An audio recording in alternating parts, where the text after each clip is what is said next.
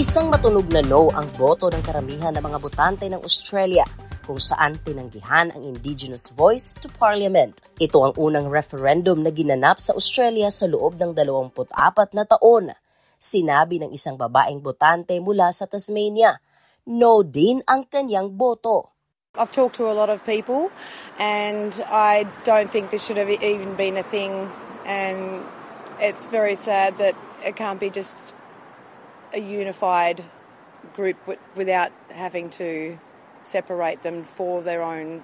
I don't think the Aboriginal community want that to happen. At ang karamihan ng mga botante sa Tasmania ay labis na sumang-ayon sa sentimentong iyon, tulad ng lahat ng iba pang mga estado at ang Northern Territory.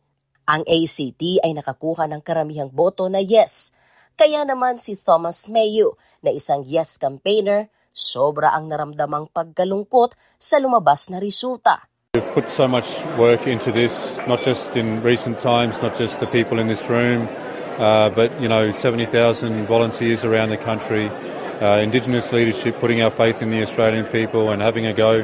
Uh, decades of, of, hard work and standing up for our rights as um, taking a real uh, hit tonight. Sa likod ng mga pangyayari, inihayag ni Prime Minister Anthony Albanese natanggap niya ang resulta.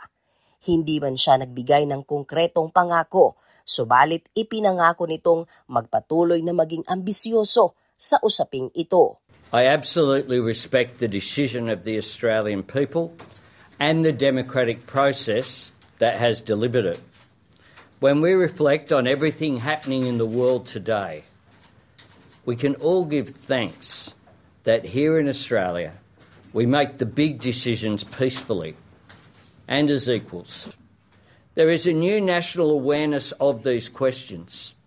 Let us channel that into a new sense of national purpose to find the answers. Naging emosyonal si Minister for Indigenous Australians Linda Burney habang ibinabahagi niya ang mga salitang ito ng direkta sa mga Indigenous people. I know the last few months have been tough. But be proud of who you are. Be proud of your identity. Be proud of the 65,000 years of history and culture that you are part of and your rightful place in this country. We will carry on and we will move forward and we will thrive. This is not the end of reconciliation. And in the months ahead, I will have more to say about our government's renewed commitment to closing the gap. Samantala, ayon kay Opposition Leader Peter Dutton, ang no result ay makakabuti sa buong bansa. At all times in this debate, uh, I've levelled my criticism at what I consider to have been a bad idea to divide Australians based on their heritage or the time at which they came to our country. The coalition, like all Australians, wants to see Indigenous disadvantage addressed. We just disagree on the voice being the solution. And while yes and no voters may hold differences of opinion, these opinions of difference do not diminish our love for our country or our regard for each other. At mariing sinabi ni Senator Jacinta Nampihin pa na tanggap niya ang no vote.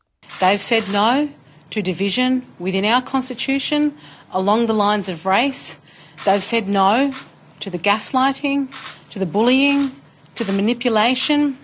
They've said no to grievance uh, and, and, and the push from activists to suggest that we are a racist country when we are absolutely not a racist country. maging maalam at updated ukol sa 2023 Indigenous Voice to Parliament referendum mula sa buong SBS network kasama ang mga pananaw mula sa First Nations sa pamamagitan ng NITV. Bisitahin ang SBS Voice Referendum portal upang ma-access ang mga artikulo, mga video at mga podcast sa higit anim na pung wika o panoorin ang pinakabagong balita at analysis, mga dokumentaryo at mga palabas ng libre sa Voice Referendum Hub sa SBS On Demand.